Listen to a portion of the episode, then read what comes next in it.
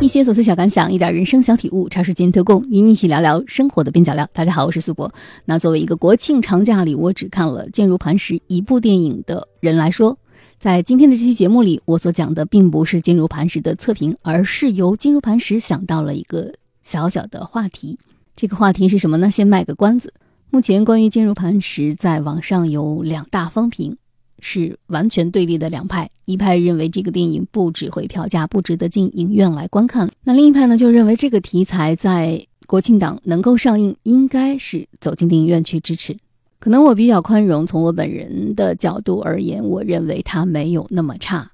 但是我在网上看到了一个很有意思的评论，是来自金星。金星用了四点来总结这部电影，其中提到了电影的赛博化。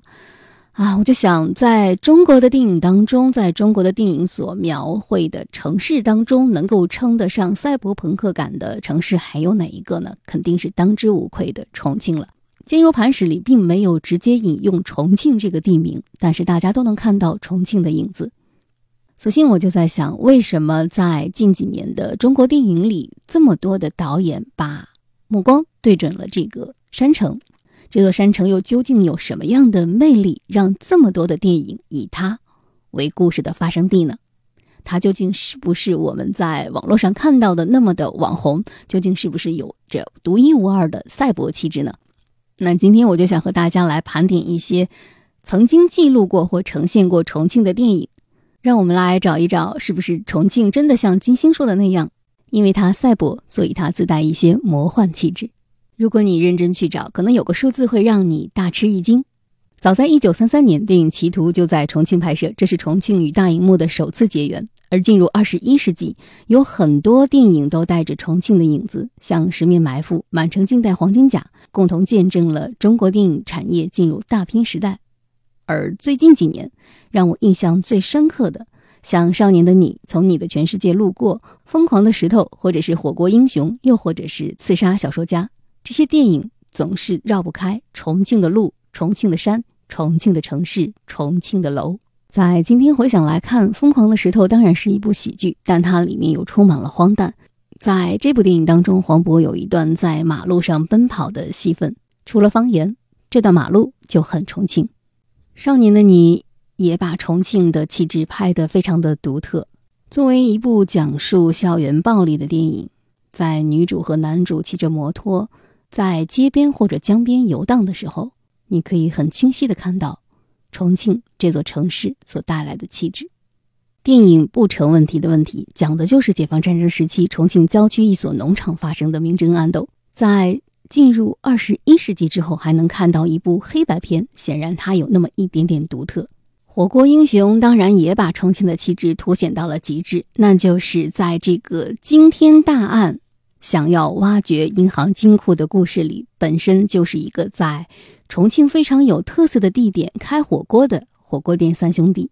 这部黑色幽默的电影里，把重庆的气质凸显到极致。在防空洞里吃火锅，这也是妥妥的山城特色了。更早一点，在二零零八年有一部电影叫做《双十记》，这部暗黑系的电影环环相扣的讲述了一个没有赢家，全是受害者的故事。这当中。也跟重庆有关，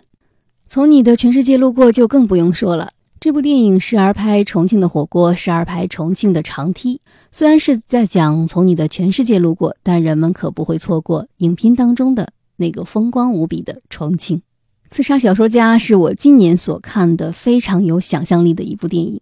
它将奇幻世界与现实世界互相交错，影响着现实当中每个人的命运。这是一部想象力天马行空爆棚的电影。在电影当中，是重庆楼道之间高高低低的道路，让整部电影的荒诞又魔幻的意味变得真实无比。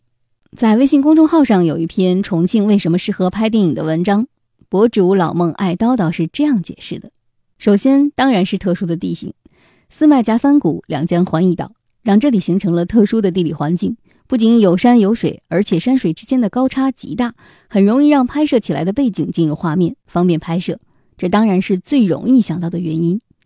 其次是有一个专业的导演说过，这个城市的颜色非常适合拍电影。雾都的天气总是灰蒙蒙的，这种灰色自带故事片的滤镜。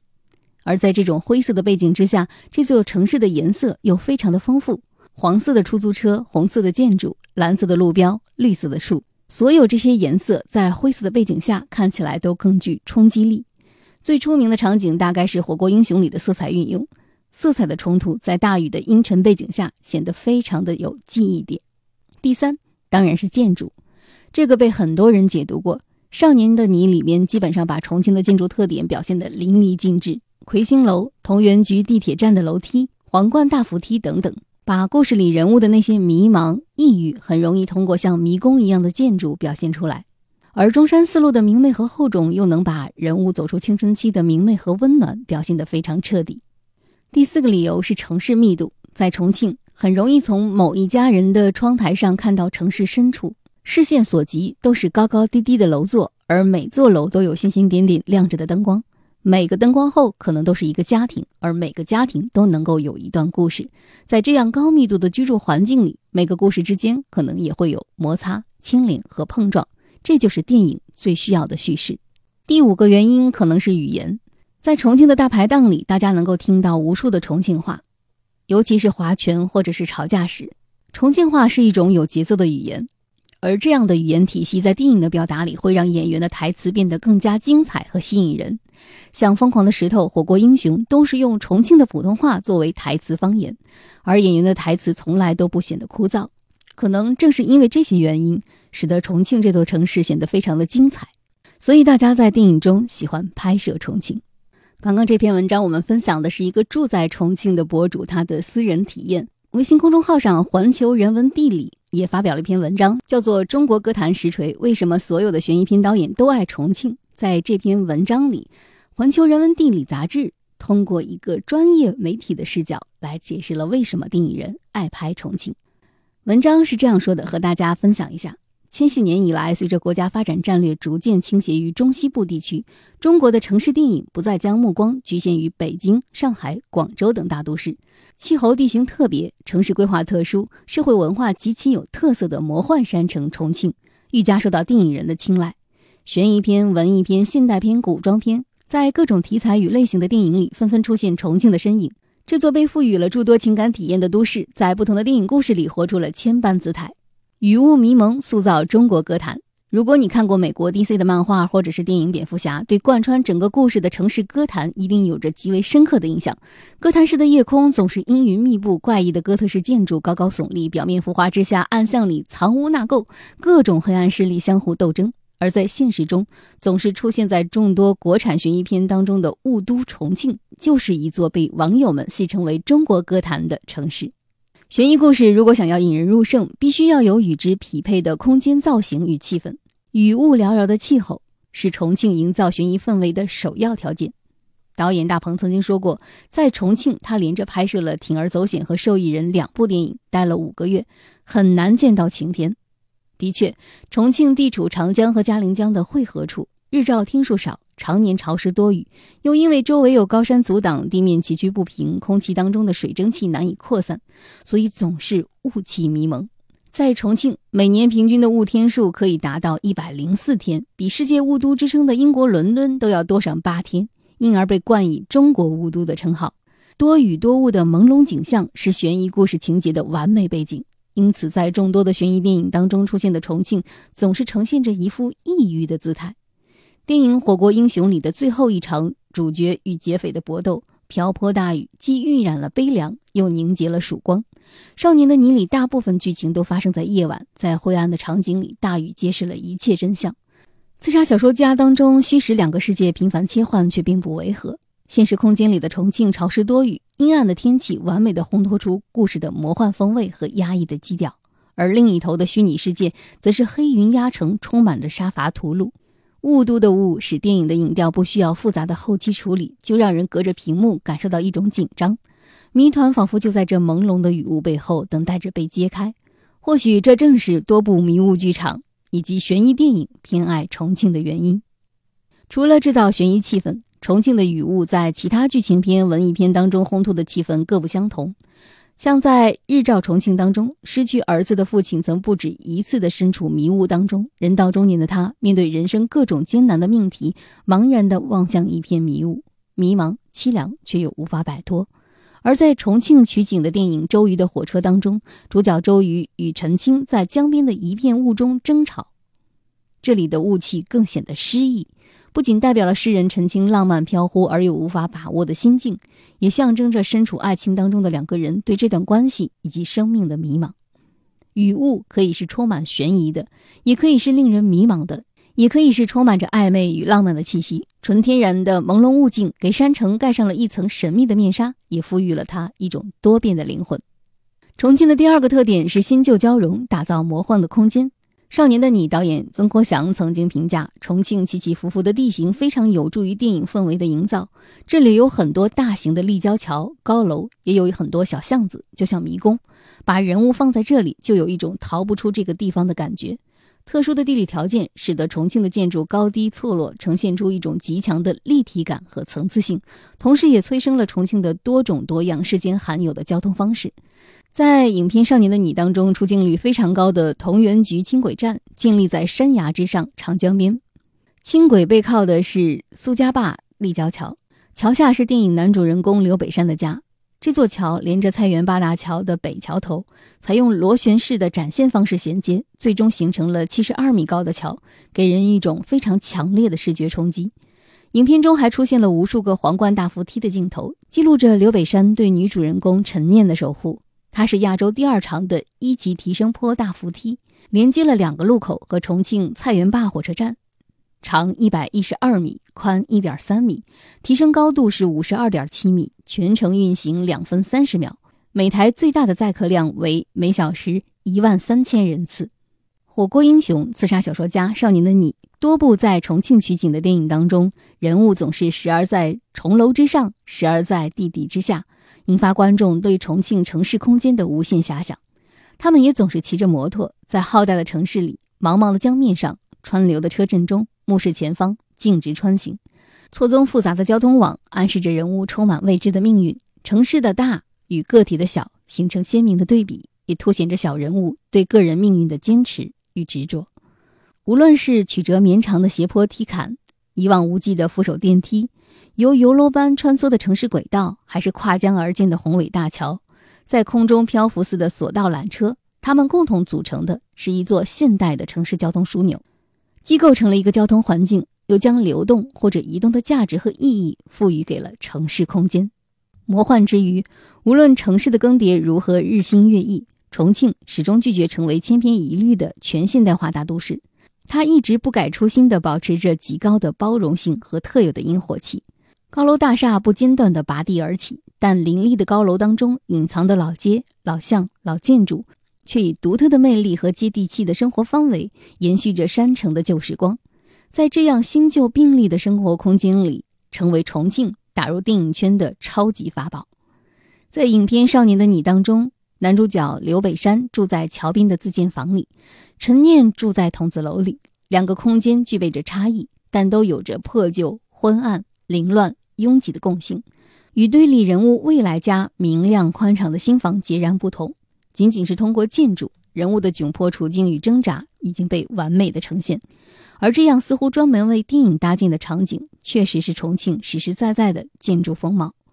陈念所住的筒子楼是隐匿在重庆海棠溪正街上的一座老式楼房。从外观来看，建筑呈现出八边形的天井状，楼内的走廊呈环形。一条走廊连着无数空间，Z 字形的阶梯纵横交错，十分具有层次感。这种依山势而建的多层楼房，它的历史可以追踪到清末明初时期，二十世纪二十年代到五十年代达到建筑的高峰期。后来筒子楼的建设不断发展壮大，逐渐成为山城居民建筑的代表之一。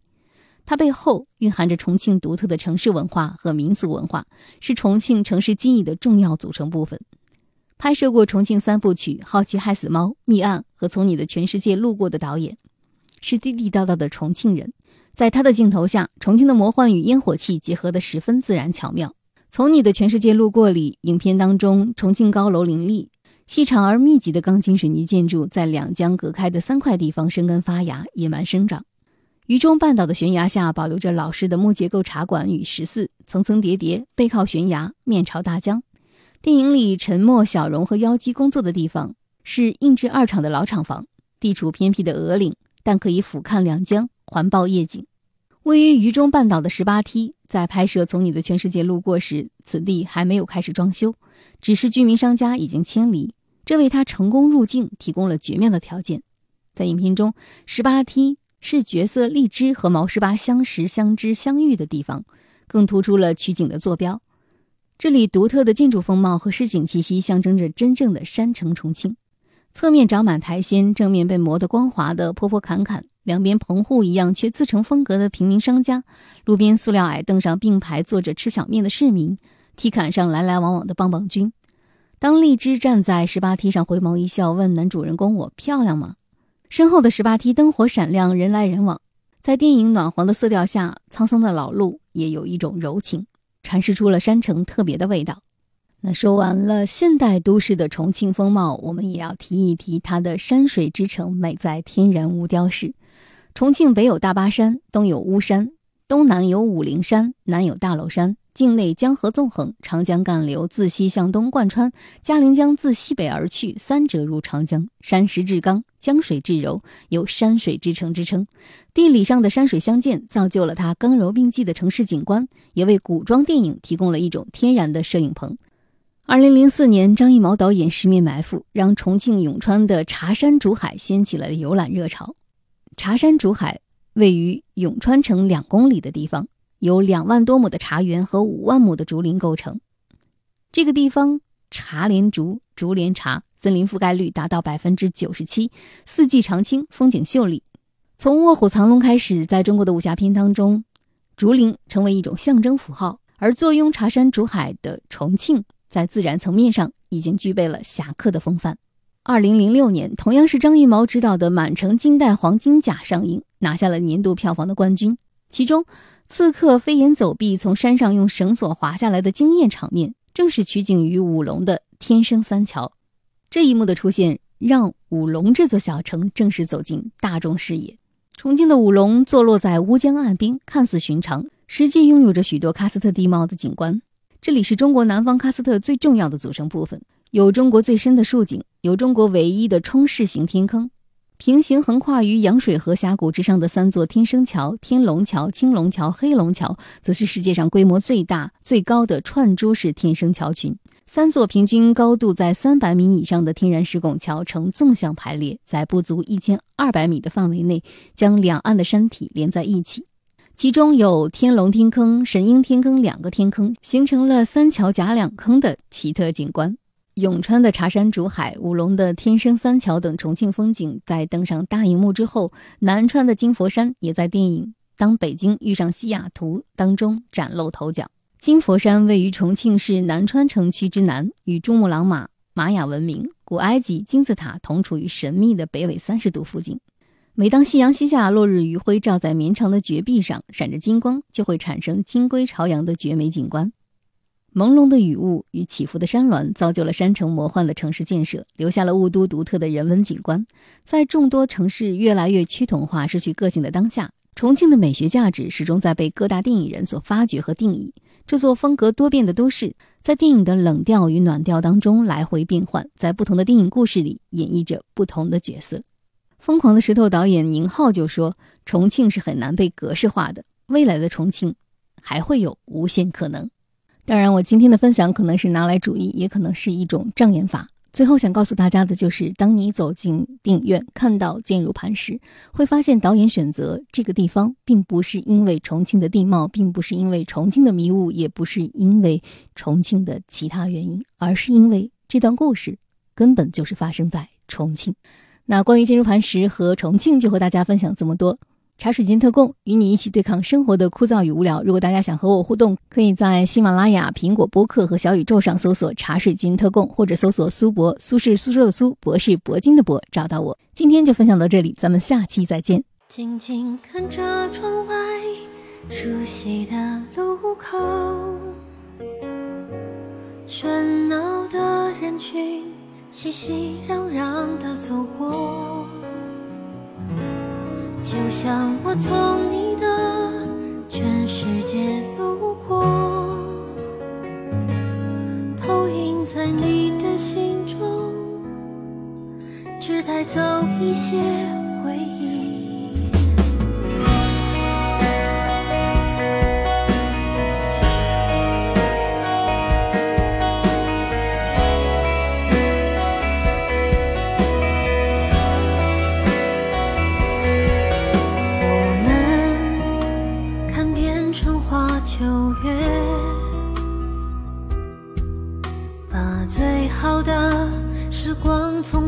遗忘。第一次遇见了大海，都天真的以为这是海枯石